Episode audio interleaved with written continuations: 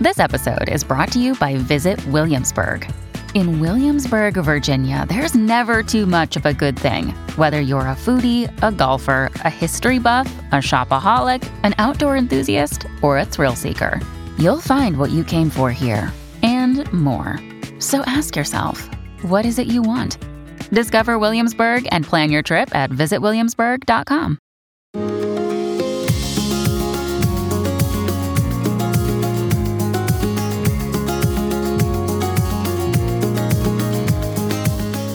Welcome to the award winning Thoughts from a Page podcast, a member of the Evergreen Podcast Network, hosted by me, Cindy Burnett, a voracious reader and book columnist who provides you with casual author conversations, book recommendation episodes, and insider information on all of the newest releases that I have read and endorse, and on the publishing industry in my behind the scenes series. With so many books coming out weekly, it can be hard to decide what to read. So I find the best ones and share them with you. For more book recommendations or to find my backlist of interviews, visit my website at thoughtsfromapage.com. In 2023, I am adding a new segment to my Tuesday episodes called Read Alike Requests.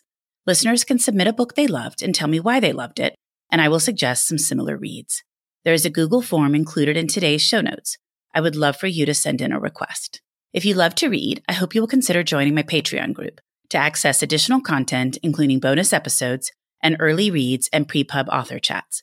For February, Lauren Willig's new book is one of my selections, as well as a likely story, a debut by Leigh Abramson.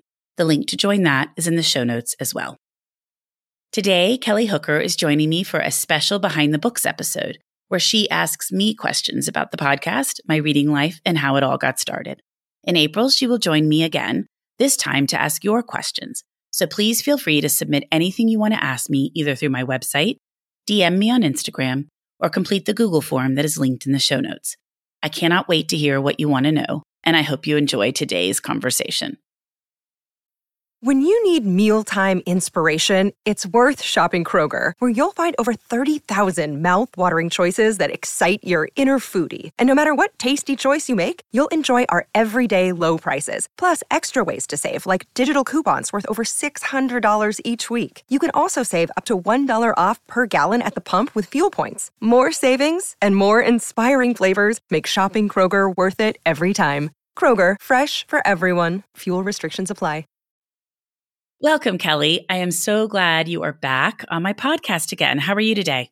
I am doing great. Thank you again for having me. And we are going to do something a little bit different today. We are going to do a behind the books episode. I thought that it would be so fun for us to turn the tables a little bit and for me to ask you some questions about your reading life, how the podcast got started, and some of that behind the scenes information. I loved that idea, and I'm so glad you proposed it, and I'm looking forward to diving in. Yeah, I've always wondered just about your background, and I've kind of heard little snippets here and there of, you know, how you got started with the podcast and just your life in general. And I thought, oh, I wish I could just sit down and have a cup of coffee with her. And I was wondering if other readers might have some of the same questions. So I thought, why not give this a try? So here we go. Sounds great. And we can have our virtual cups of coffee, though I'm drinking Diet Dr. Pepper and you can drink coffee and we can chat. That sounds perfect. Okay, so let's just start with your background information. Can you tell me a little bit about your family and where you grew up and kind of your earlier years? Absolutely. We can rewind all the way. I was actually born here in Houston. My dad worked for Exxon his entire career. So I was born here, and then we moved to Connecticut for a couple of years when I was in second and third grade. We went into the city a lot then. That's when I began to develop such an interest in New York City. And then we moved down to Rio de Janeiro, Brazil, and we lived there for fourth, fifth, and sixth grade. And then we came back to Houston, and I went to the rest of middle school and high school here.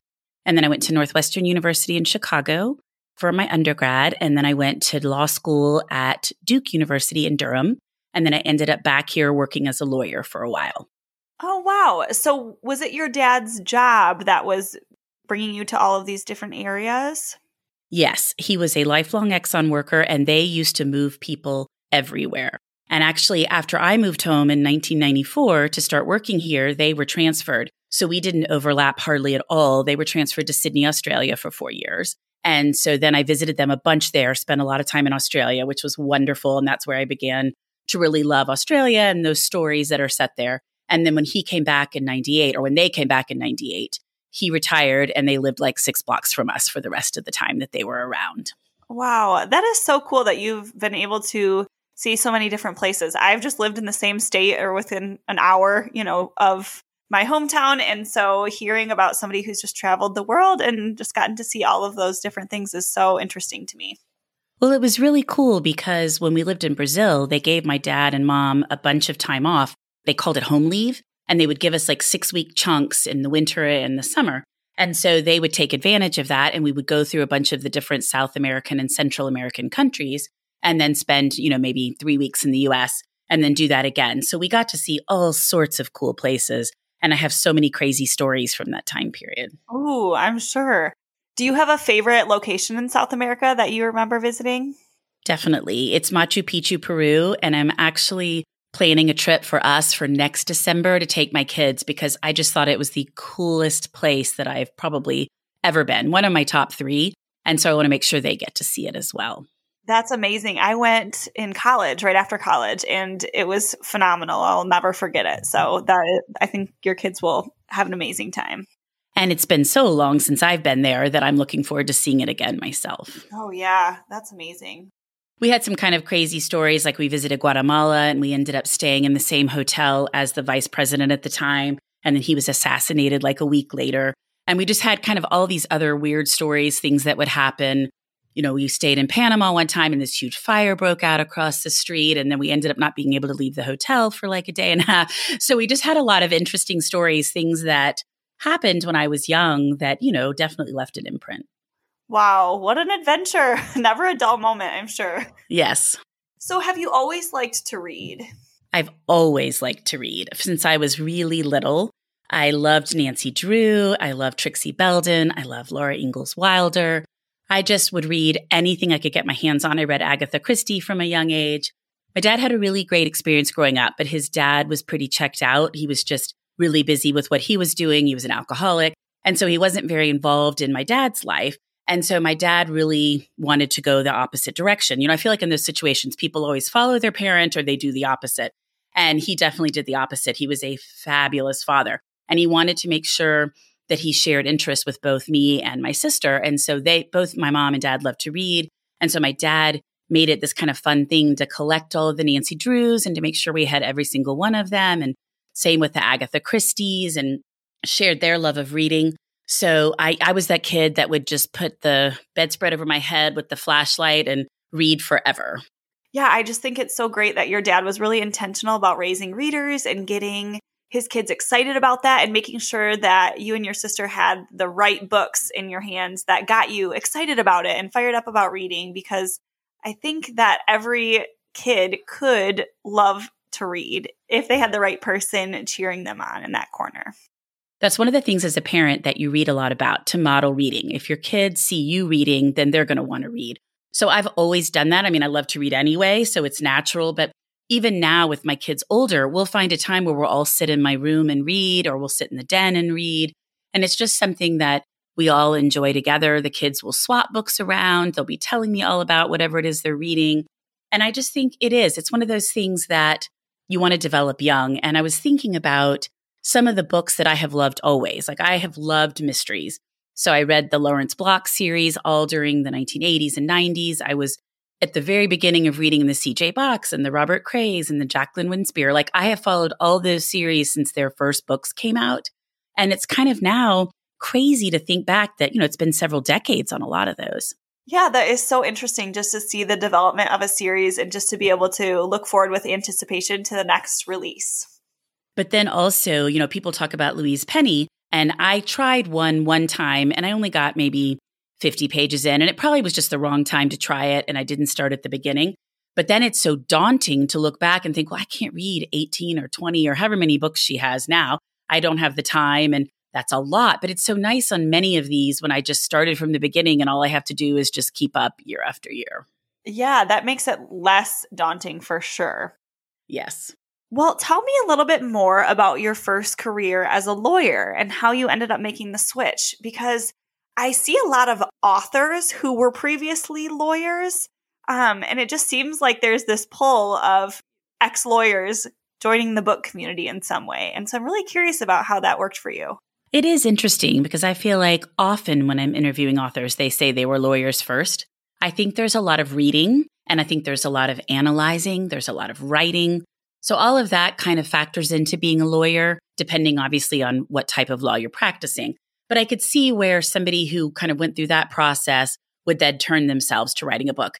I have no interest in writing a book. I have no idea what I would write about, but I love writing reviews and articles and things like that. So I worked in the healthcare field. Healthcare is very big here in Houston. You know, we have one of the best medical centers in the country. So the healthcare field, in terms of the legal field, is really big here. So I worked in that the entire time I was at the law firm that I started at. And that's actually where I met my husband. Aww. And then when I had my first daughter 22 years ago, hard to believe that, I had a lot of health trouble. So I was on bed rest for most of that. So then I just didn't go back after I had her. She she was really early and there was just a lot happening. So I took a break and then maybe a year after that, I went to a different law firm, much smaller, and did securities arbitration. And I did that until I had my son, which was in between that, you know, like four and a half years between my oldest and my youngest. And then by the time I had him, three little kids, I was like, I don't think I can do this anymore. It's really hard to work especially in certain legal professions part time, because like with arbitration and things like that, as soon as an arbitration gets near, you can't really say, oh, I'm sorry, I only work Monday, Wednesday, you know? And so it was just difficult to try to schedule it all and have it work and have everybody be where they should be and just feel like I was doing a good job. Yeah, I can see that. It's so hard to balance all of the things as a parent. And so it's nice that you were able to have the opportunity to step back and focus on your kids. Definitely. So I volunteered a ton at their schools for a long time, did all sorts of, you know, big jobs and enjoyed that. And it was fun because I could see what they were doing and I'd be up at the school. And it's about seven years ago. I was working at one of the events at my kids' school and somebody, we were talking about books. I've always loved to talk about books. People have always asked me what I was reading. They've always asked me for recommendations. And so I was sitting there working at this event and this friend of mine said, I'm part of this really big Facebook book group. You should join. Well, this was it was seven or eight years ago. I didn't even know what a Facebook group was. I mean, I was on Facebook, you know, connecting with college friends and high school friends and all of that. But I was like, a what? And so then she said, Here, I'll invite you. So she joined me. And that opened up this whole world of authors connecting with readers and reading books early and writing reviews. And Linda Cohen Loigman, who I just hosted for my salon, her book was the very first book I reviewed, The Two Family House. And so it's just really fun because she and I have stayed connected and I got to meet her in person last month. So it was just kind of the way I got started was doing all of that. And initially it was just, you know, a side thing and I was still doing volunteer work and then it kind of went from there. Oh, wow. So Facebook is good for some things. well, I laugh because there is so much book stuff on Facebook. So I spend a decent amount of time on Facebook, but it's all in the book communities. I don't really scroll my regular feed very often.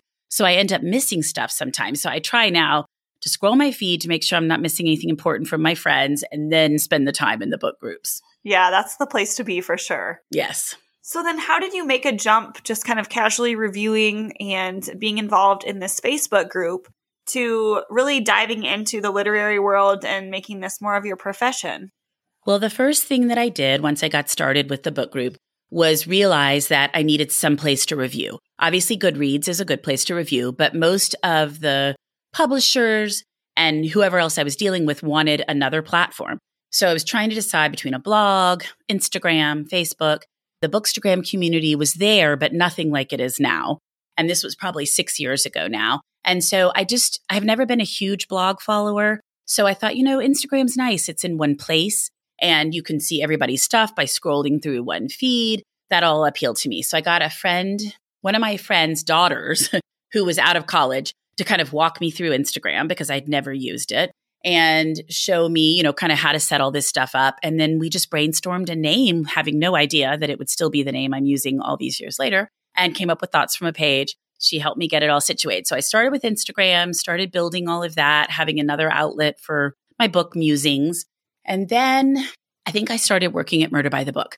I had been asking her over and over again, like, did she have a spot? I would love a job, just really part time. And they had somebody leave. And so she decided to follow a different model to replace that person and have like three part time people instead of one full time person. So I started working there. And that was a huge boost because First, I understood how darn many books come out all the time. Like I felt like I read a lot till I started working there. I just had no concept of the sheer volume of books coming out every week. But also, I made so many great connections, you know, with publishers and understanding how you book authors and how these author events work and conferences. And so that was a, a really great step forward. Yeah, that sounds really like a great opportunity. And I've heard of Murder by the Book too. Just it sounds like it's a pretty big indie bookstore. Is that correct? It is. It's a decent size floor plan, but it is so well known because of its focus on crime fiction. There used to be a lot more of these type of stores. I think there's only maybe four. Mysterious Bookshop, Murder by the Book, and I think there's one or two others. But she really is well known. She actually is the woman who owns it is named McKenna Jordan. She consults with Macmillan on all of their mysteries. I mean, she is a big presence in the mystery world. So it was a great way to learn more from her, make connections. And so, in the middle of all that, Katherine Center lives here. Her kids go to school with mine. And so, How to Walk Away was coming out. And I said, Oh, I'd love to have a party for you. You know, be so much fun. And you could come and talk about the book and people can get them signed. And so I did that and it was hugely successful. And everybody's like, When is your next one? And I hadn't really thought about a next one. I was like, I don't know. So I had met a couple of different authors in this Facebook group. And then I had actually personally met them when I'd gone up to Book Expo. I went to Book Expo for three or four years, the huge book conference that used to be in New York, but it's now been canceled. And so I had met up with them. We'd all gone, you know, there'd been like a big party. We'd all met. And so one of them is from Dallas, Amy Poeppel. We're going to be reading her new book for Patreon in January. But she was from Dallas, living in New York. And so I said, Well, if you ever get down to Dallas, drive down to Houston and I'll host you. She's like, Oh, I'd love that. So we set a date. And then I ended up thinking, oh, it might be more fun to have two people. So I asked Susie Orman Schnall, who I'd also met, and it was the Subway Girls that was coming out that year. And she said, I'd love to come. We set this date in October, and it was October 2018. And they came in, but I started thinking, I don't think I can host this at my house and be interviewing them, but also greeting all the guests, making sure they have what they need. You know, I just couldn't do both. Yeah. So at the same time, I had a really good friend. We'd had this huge job together at the middle school where our kids were she loves to host people at her home and her home is perfect for it. So I was like, this is the weirdest question, but would you have any interest in co hosting this book event with me? She's like, oh, I'd love to. I love to have people over. This would be so fun. So we did that. And again, everybody's like, when's the next one? And so then we launched Conversations from a Page, which is my literary salon. So where is the salon hosted now? Is it at her home? Oh, still. Yeah, it's at Krista's home. And so we're, you know, we co founders, we work together on all of it. And we host seven to eight a year. Obviously, COVID hiccuped that. But in non pandemic times, we host seven to eight a year. We decided to do it as kind of an alternative to all of these bookstore author events, which are always at night. So ours are in the morning. First thing in the morning, like 8:30 to 10:30, people can drop by after they drop their kids off on their way to work. It's come and go. The authors usually talk from like 9:15 to 10. And we always pair two authors. We try really hard to pair in different genres versus again, has bookstores are usually like two thriller authors or two historical fiction. We try to mix it up because we found that the conversations are so engaging. And then people will come for one author, but then realize, oh, I would love this other book as well. So it's worked so well. And then at Christmas, we have now we have Valerie Koehler from Blue Willow Bookshop because we now pair with Blue Willow. And she comes and gives all her recommendations. And then we have three little pop up shops. So that just happened in early December. That is so fun. I want to come. I know I want you to come. yeah. We get like 80 to 100 people, sometimes over that. It really varies, but it's just so fun. And what has been one side benefit, which I feel like is kind of ongoing through all of my thoughts about the book world, is that we've brought all these really great people together. So it's not one group that comes. I mean, we get younger people, older people, like we have all these people who come from retirement communities because they like the morning and same with like the moms because you know their kids are so busy at night and high school kids you know you just don't have the time to come at night. But they've all become friends like this last week people were like you're my literary salon friend and it just makes me so happy every single time. Like all these people are meeting and realizing they share interests and everything. It's just so fun to bring people together and then to talk about books. And we generally try to host people that aren't really high profile because i think that's one of the things i really focus on is trying to get the word out on books that maybe aren't everywhere but occasionally we do host somebody big, like we're hosting Jane Harper in February, and I am thrilled to pieces. Oh my goodness. I just can't imagine like having Jane Harper walk through the door of my friend's house, you know, just here she is, ready ready to chat. and that's how it was with Elin Hilderbrand. We hosted her and people came in from Galveston, from like Port Arthur, from San Antonio. It was crazy. Like, you know, they were coming in from all over. And she just, you know, walked right in Krista's front door. And I was like, this is so funny. And the cool thing is, because again, and I love author events at bookstores. So this is no knocking of them. It's just a different, it's an alternative, a different way of doing things that they mix and mingle. So at a bookstore, most of the time, the author stays in the back signing books. Everybody sits in their chairs. The author comes out and talks. There's a line through and you're done. But for ours, the authors mix and mingle the entire time they're not talking. So everybody gets to have conversations with them, get their book signed when they want. It's super casual, but it's so fun. That sounds really fun. Just right up my alley. I, I've got to make it to one at some point. You do. We need to figure out a time when Benjamin's a little bit older. So Scott's mm-hmm. like, okay, I can handle this and get you down here. I think so too. Can you talk a little bit about how you started writing for various publications? I was having to think back on that this morning because, you know, things kind of evolve and you have to think exactly how did I do that? I started with the Buzz Magazines, which is a big magazine here in Houston that goes out to a large group of neighborhoods. There's kind of four sections.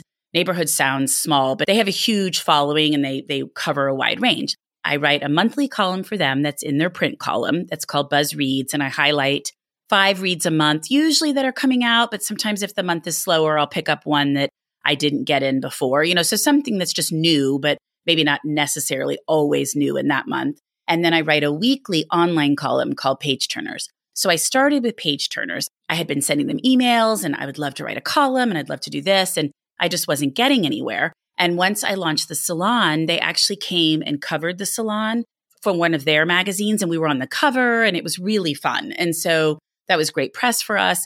And then I said, I'd really love to write a column. so then I had kind of got my foot in the door. So I started the online column in August of 2019 and it ended up in one of their top columns of the year. They do like our top 10 columns of the year and our top 10 pieces, you know, articles that were popular. And so after that, in February of 2020, I said, I'd really love to write something in print as well. So they agreed to it right around the time COVID was starting. My first one ran April of 2020. But the funny thing about the print column is you have to have it in over a month ahead. So, like if I am writing January, I turn it in you know, December 1st. So I really have to plan ahead. I have to have the books so I can take a photo of them because they require an actual photo, no graphics, nothing pulled from the internet. So it takes me a little bit more planning and thinking ahead for that one. And my page turners, I just give it to them like the day before it goes up. Interesting. Well, I love that your persistence paid off and that you were able to finally get your column. Yes, I think they thought she's never going away. Uh, and then for She Reads, they had reached out to me a long time ago and needed help with historical fiction. And so I just started doing that. I was just sending them in. But eventually I was like, I don't have time for this unless we convert it to like a pay thing. So then they came back and said, yes, we'll pay you. So I was like, great. So I do almost all of their historical fiction columns. That's great. I've seen you do some of the historical fiction roundups, and it's always so fun to see your picks. Yeah, I enjoy that because it really keeps me paying attention to what's coming ahead. Yeah, I always love that too. It's just a separate hobby, just planning ahead and seeing what's coming next. That's one of my favorite parts of all of this. I'd love for you to talk a little bit about how you got to meet with groups and starting to share your book recommendations in that format. You know, that's a great question. And I don't know that I can totally remember how that started. I've always really liked to talk books. Valerie Koehler, who owns Blue Willow, forever came to my house when my kids were young and in elementary school. We'd have these things called sociables. You'd have this party at your house and you'd sell the spots as a fundraiser at the elementary school. I don't know if your school does anything like that. No, that sounds fun though. It was very fun. It was all sorts of things. Some were just kid related, like you'd host a, you know, mini golf party or you'd host a pottery painting party and like you would pay for it and then people would pay at the school for the slots and then there'd be fundraising for the PTO. So we did that forever with Valerie coming and talking books at my house, and people would pay for these spots. It was hugely popular. And I think I thought, well, I can go talk to groups about books too. You know, she and I read very differently. So I'm not stepping on her toes because we overlap some, but we go in different directions as well. So I just started telling people, like, I'd love to come talk to you about books. And it's such a word of mouth thing. So I spoke to one NCL group. I don't know if you're familiar with National Charity League, probably not with boys and your boys are young, but it's like yeah. a junior league thing, but for girls and moms. So I spoke to one group and then that kind of spread. So now I speak to a bunch of those groups. And over time, people would just recommend my name, like, oh, Cindy Burnett speaks to people about books. And so it just kind of took off. And it's really seasonal. I just had a bunch before the holidays, and I usually have a bunch more before summer. Well, that is so fun. It's so fun because I just love these conversations. I was very nervous early on because before all of this began, I was a terrible public speaker. Like I just, it would give me, I break out in hives almost to like stand up in front of people. So early on, especially if the groups were larger, because most of the groups I speak to are like 20 to 30 people, but I've had a couple that were like 100 and something, which is a lot of people for me.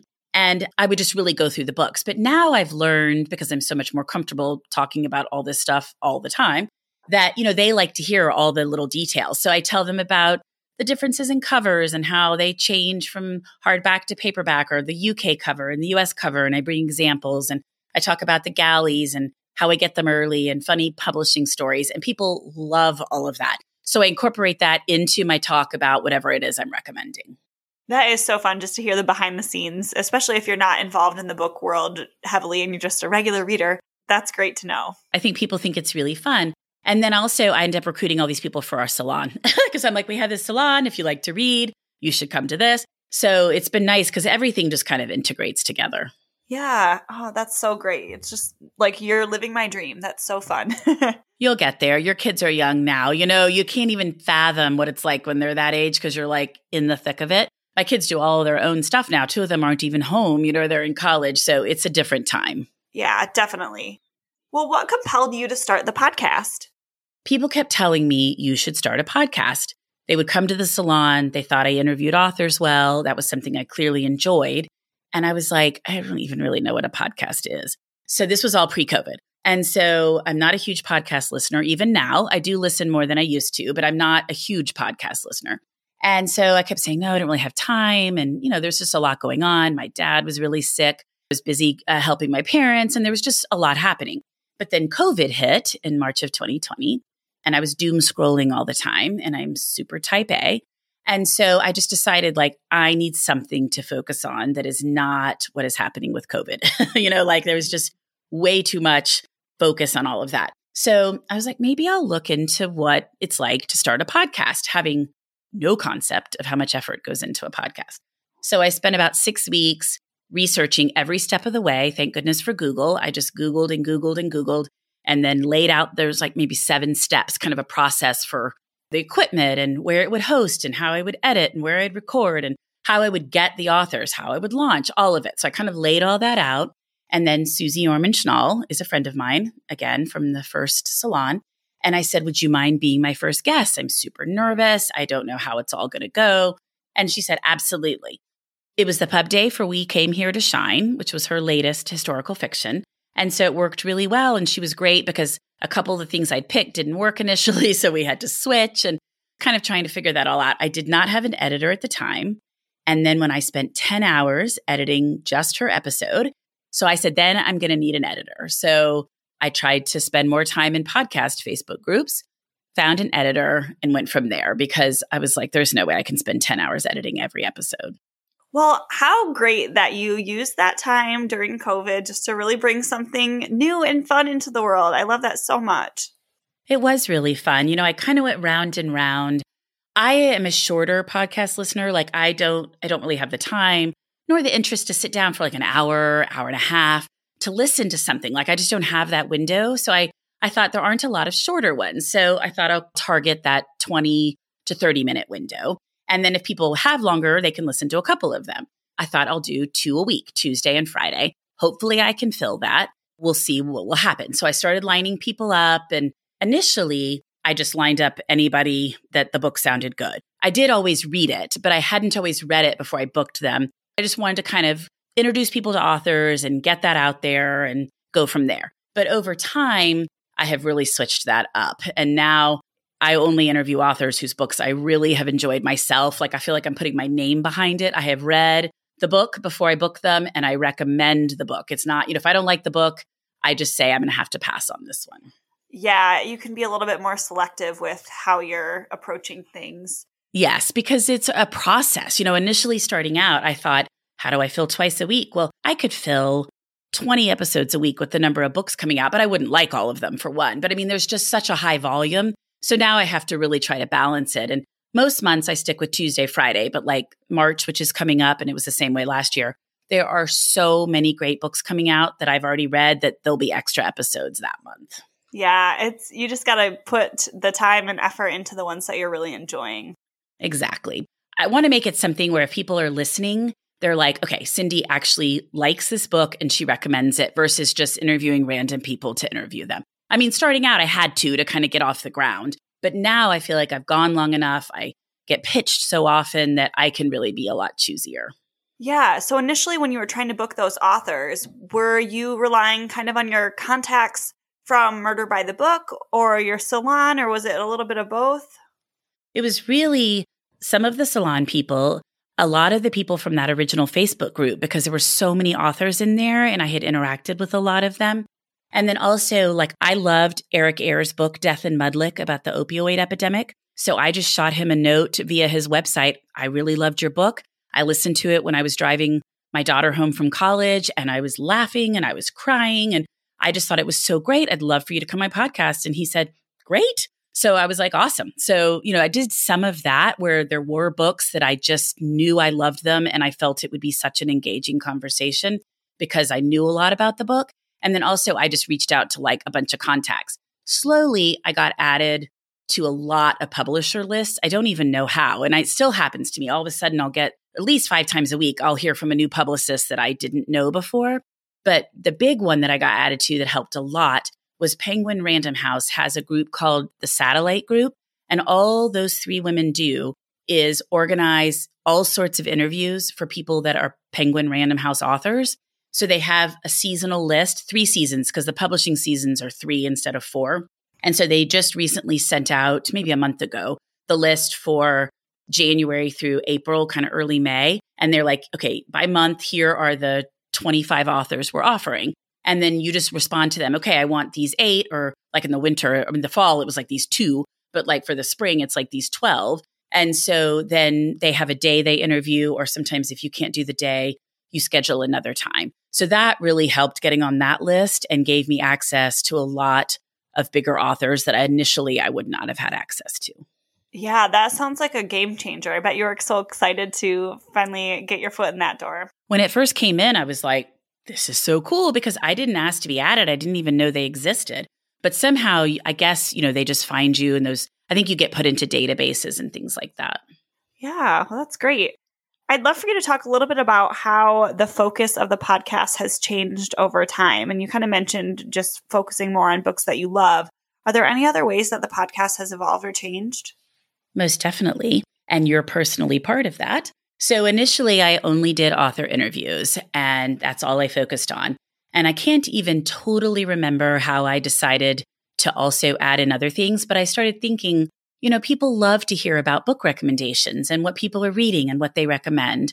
And I'm pretty sure I started with Elizabeth Barnhill. She and I had connected up on Instagram, and Waco's not, you know, that far from Houston. And so we were talking, and I said, Would you ever be interested in coming on and we could just talk book recs? And she's like, I'd love to. So we did that, and that episode was hugely popular. So then I decided, okay, that's another nice thing to weave in in between is you coming on and we talk about our seasonal reads, or Mary and Pamela coming on and talking about future reads, Elizabeth coming on and talking about historical fiction or book club reads. And so those episodes are always really popular. And so it's fun to intersperse those. And then the other thing is, I really focus on new releases. So most everybody I interview has a brand new book coming out. Now, sometimes I'll have missed a book. And so I will slot somebody in, but only if I have an open window. But my main focus is books that are coming out because the publishers really want that because they want the big push at the beginning of a book coming out, helps make the lists and things like that. So then when I decided, oh, it was really fun to do some of these others, I've experimented with that. But then, like this December, because there's just not much coming out at all that appealed to me that I wanted to interview anybody for, I've been trying different things. I've got a best of episode that ran. I reran an episode of Elizabeth's that had been really popular originally about nonfiction because I've had so many new listeners that, you know, sometimes there is a lot of content and people don't go back that far. So I've been just experimenting with what works and what doesn't. You and I are experimenting with this, and we're going to also do an Ask Me Anything follow up. So I've just kind of tried to expand and to feel like I'm not bound by anything, you know, that it's my podcast. I can do any different number of things. And so when people suggest things or I think, oh, this might be interesting, I've tried to do that. I love that you've given yourself the grace and the freedom just to make it what you want to make it and appeal to a wide range of listeners. And I, for one, am so grateful to be a part of this too. It's just been so fun for me. So I'm glad that you decided to think outside the box a little bit. Me too, because I love our episodes and we get such great feedback on them. And it's just really fun to talk books with you. I agree. So there is so much fun that goes into the podcast, but I'm wondering if there are some difficult things about having the podcast as well. Well, it takes an incredible amount of time, way more time than you would ever dream. The fun part is the sitting here talking to each other. You know, whoever I'm interviewing, that is always so much fun. But the pre work and the post work, even though I have a fabulous editor, I still, you know, want to go through and listen to it after she edits to make sure I'm happy with the content and to make sure it all sounds okay. And then just getting the whole episode built, getting it out there, making sure I try to promote it, letting the author know or you know or whoever. I mean, that, that the episode is now up. There's just a lot of behind the scenes work. I mean, way more than you'd ever dream. Yeah, I can see that, especially editing the audio. Like you said, that is just such a monster task. And so that's great that you have been able to delegate that.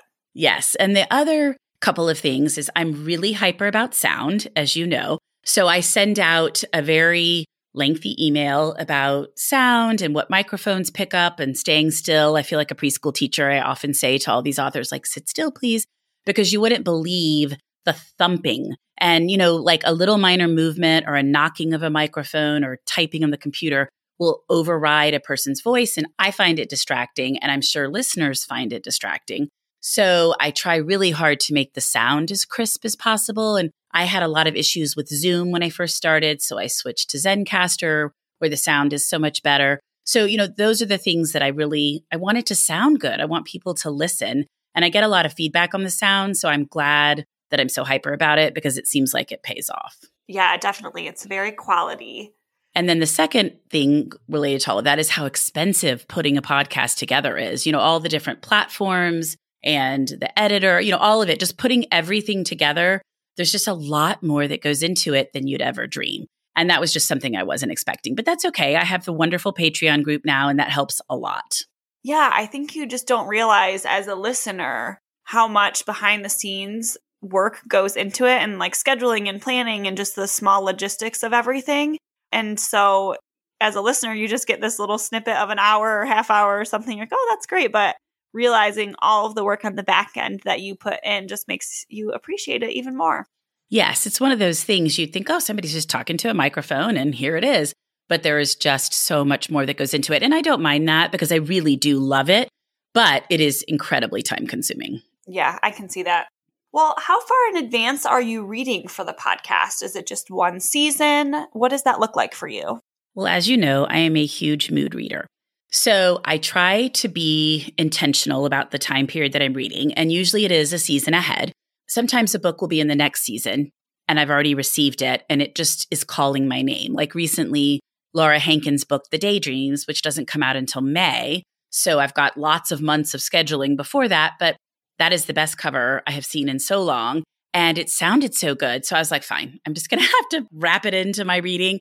And so I did. I loved it. I was like, okay, great. I know she and I are set up, you know, so that I can interview her. I love the book. I'll be able to rave about it. But a lot of times I have to be like, okay, I really still need a couple slots in January that I need to get the books read for so that I can commit the authors or agree to interview them. So I try to read one season ahead, long story short or short story long. I sometimes end up reading two seasons ahead.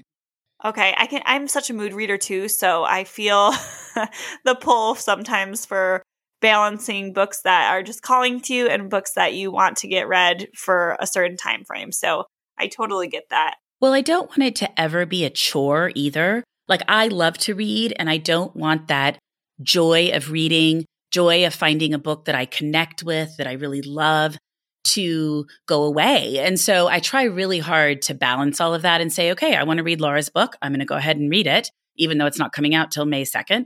And then I'll go back to something that's coming in January or February. The one bummer is I don't get too much backlist read anymore because I just don't have time. But you and I just did our Patreon episode for December, and we were talking a little bit about backlist books. And I loved the one that I read that was my highlight. And then yours, I just moved to my bedside table because I'm going to take it on vacation with me over the holidays because I really want to fit in some of those books that I just missed the first time around. That is just the never ending struggle, isn't it? You know, you, if you miss a book when it comes out or, you know, just don't get to it, it's so hard to go back because all of these new releases are calling your name. So I get that struggle too. But you're great. You do that fabulous battle of the backburners, which I could never participate in because I could never read that many backlist books. But it's so fun to see your charts and everybody else that participates. And it gives me some ideas for what to fill in on when I do have the time. Yeah, it, it's great motivation to get some of those backlist books read. And my bracket, I thought was going to take me three months last year, and it took me like almost the whole year. And that's okay. I still read 16 backlist books that I wouldn't have. So it's just fun to to motivate myself in that way. Absolutely. There are just times when you don't have the time to fit in some of those books, but when you do, I'm like, okay, I really need to grab this book and get it read. Exactly. So, talk to me a little bit about your reading life. When do you find the time to read amidst all of these things? And how has that changed over various seasons of your life? Well, with respect to changing over various seasons of my life, when I was in college and law school, I had a lot of school reading. So I didn't read as much outside of that. I mean, I took some English classes in college, so I was still reading novels. But by the time I got to law school and there's just so much textbook reading, I don't think I read, except in the summers, a lot of novels and things like that. But other than that, I've always been a huge reader. And I don't think that part has really changed. What I find now, which is sort of hysterical sometimes, is that I have less time to read than I ever have because I'm doing so much related to reading. So I have to make myself sit down, take a break from everything else, and read for a couple of hours, you know, so that I can continue to make progress through the books, but also so that I just am doing what is the basis for everything that I love doing. The reading is what really motivates me. So I carry a book with me everywhere I go, like my hairdresser, all my doctors. I mean, they laugh. They're like, what are you reading now? Because I always have something with me. I end up leaving it half the time places and having to go back and getting it. I always, always have a book with me no matter where I go. And then I have been trying to be better about audiobooks. I know you are a huge audiobook person. I have never been, but I'm slowly getting there, especially with nonfiction. And then I also have stuff from NetGalley digitally. So it's usually on my iPad at night because my husband goes to bed earlier than I do. So I'll stay up reading. But I also then can sync it to my phone. So if I'm out someplace and I didn't get out with a book or I have 10 minutes, I read. But I just try to fit it in 10 minutes here, 10 minutes there. And then I try to have larger chunks when I feel like I'm not getting enough reading done. I love how you try to protect that time and not get lost in all of the other kind of extraneous book things that you love to do too, but just really getting back to the core of your love for reading and why you're doing all of these other things in the first place. I think that's so important. I think it's so important too. And I don't hear it as much as I used to, but initially people were like, You just read? That's like your job? I was like, It is. And I love it. And so I have to kind of remember like it is my job, not in a bad way, but like I need to protect that time because if I don't read books, I can't do any of the rest of this stuff. Yeah, I think that's so important. I love it so much. And just I resonate really with what you were saying about just always having a book with you and finding just those little snippets because they do add up too. They do. And you're good about reminding me to do it when I'm folding laundry or if I'm sitting here not necessarily checking emails because I can't really read and listen, but if I'm like just sitting there kind of chilling for a few minutes, pop on an audiobook, even if it's just 10 minutes, then I make progress through it. And then I've really started listening to them when I walk. Lately, I've been walking more with my son and husband. So we're all chatting, which is great. But when I walk by myself or with friends, I've also been walking with friends a lot. So I'm not listening to books. But when I walk by myself, I definitely have an audiobook going. Yeah, that makes such a big difference. I just love how many more stories I can get through with the audiobooks in my ears. For sure. So, what does a typical day look like for you with all of these things that you're juggling? Well, if I have a big deadline coming up for any of my articles, that's the first thing I try to do because I am a night owl, but I am fresher in the morning. So when I first wake up, it's easier to write and kind of get that done. then I have really gone round and round about the way I have scheduled interviews. Originally, I had only one a day, and I try to kind of bunch them like in one week, get five or six done, and then have a bit of a break the next week. But one a day really kind of takes your whole day then because you're getting ready for it. And then it's right, it happens. And, you know, just was very choppy to me. So now I have usually three in one day. I try to kind of stack them so that I can get them all done in one day. And then the other days are open to read and to write the articles and to edit the podcast or whatever it is else I need to do. I have found it works better if I can kind of go boom, boom, boom on the interviews. Oh, that's interesting just to try to find your own workflow in that way. Yes, it's really been one of those things that's taken me a long time to figure out. It sounds silly, but it really has taken me a while. Like, what's the maximum I can do in a day? I don't like just doing one a day for five days straight, you know, just trying to figure out what works best for me. I do find like when you and I do an interview or Elizabeth and I do an interview, those are longer and require a lot more talking on my part that I really only do those in a day. But if I'm just doing author interviews where I've read the book and I've already got the questions ready, that it's really easy to do three in a day. Okay. So what's your max? I have done four and I felt like I was really fried. So three is my max if I can. Now, every once in a while, there'll be a, somebody I really want to speak to, and it just happens that that's the day they can do. And I will lock in four, but four is a lot. Mm-hmm. Yeah, definitely. Well, is there anything else you want to share for our little coffee chat here? I don't think so, but this has been so fun. And it's interesting to be on the flip side of it. I love having you ask the questions and I'm answering, though I have to sort of think through them sometimes. Yes, it was so fun just to learn more about you. And I feel like I've learned more about you just in snippets throughout our friendship, but so fun just to hear it all in one spot. I think the other thing, I guess, that I would love to share is how much I love the book world, all of the people involved in it. I feel like I have made so many friendships like yours, Elizabeth's, Mary and Pamela, you know, all these bookstagrammers. I mean, it's just so great. And on top of it, all these publicists and authors. I feel like everybody is so kind and helpful. It's been fun to meet other podcasters and trade stories. And I think that is just wonderful. Like it really just makes me so happy. I agree. There's nothing that fills my heart more than the book community. It's just the best group of people.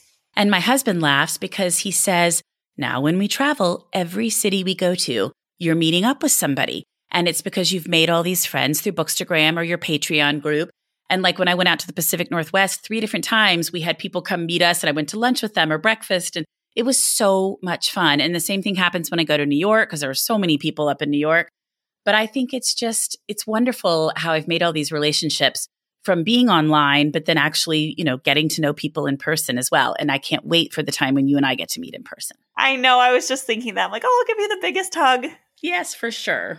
Well, I had so much fun asking you questions, and I was thinking it would be so fun to open this up to other readers as well. And if you have a question for Cindy, whether it's about her reading life or book recommendations, for yourself or others, it would be so fun if you could submit your question either to um, myself on Instagram at kellyhook.readsbooks. You can just send me a DM or through Cindy. I'd love that. You can DM me through Instagram, Thoughts from a Page. You can email me at cindyhburnett at att.net or on my website, thoughtsfromapage.com. There's a contact form. But I would love for people to submit questions because I do independently get a lot of individual questions and I think people are curious about some of these things. And so I would love to do another episode with you where we answer some of those questions. Yes. So send all the questions our way. She's an open book. I am. Though sometimes that's hard for me because I'm a really private person, but I am an open book. well, thank you for sharing your reading life and how the podcast came to be with us today, Cindy. Thank you, Kelly, for organizing this and having me do it. I really appreciate it. It was my pleasure.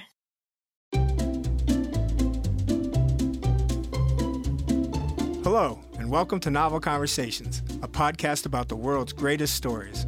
I'm your host, Frank Lavallo, and for each episode of Novel Conversations, I talk to two readers about one book. And together, we summarize the story for you. We introduce you to the characters, we tell you what happens to them, and we read from the book along the way. So if you love hearing a good story, you're in the right place. Our ninth season is coming this fall. Tune in to hear from some of the all time great authors Charles Dickens, Jules Verne, F. Scott Fitzgerald, and more. Subscribe to Novel Conversations wherever you listen to podcasts.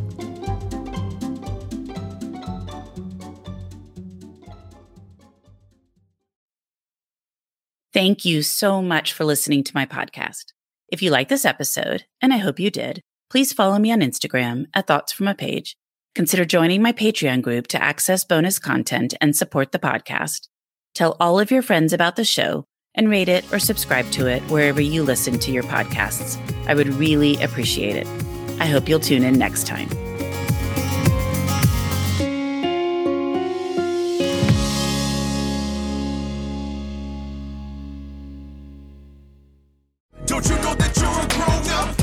I'm a grown up. Me too. Yep, me too. But you know, these days being a grown up can really suck. Luckily, we're grown ups who grew up in the coolest generation. We had video arcades. And also some of the best TV and movies ever made. We lived the origin of awesome consumer electronics. The list goes on and on. Yep, Generation X. exactly. And we're Gen X grown up. Every week, the Gen X Grown Up podcast explores media, tech, toys, games, and more from both yesterday and today. through the eyes of Generation Xers who absolutely love that stuff. You can find us on iTunes or wherever you get your podcasts. Or find us on our website, genxgrownup.com. Life sucks as a grown up. All right, you think that was good enough? I, I hope so, man. I'm tired. Who listens to a promo on a podcast and then goes and listens to a different podcast? right, I, I, I've never done it. right.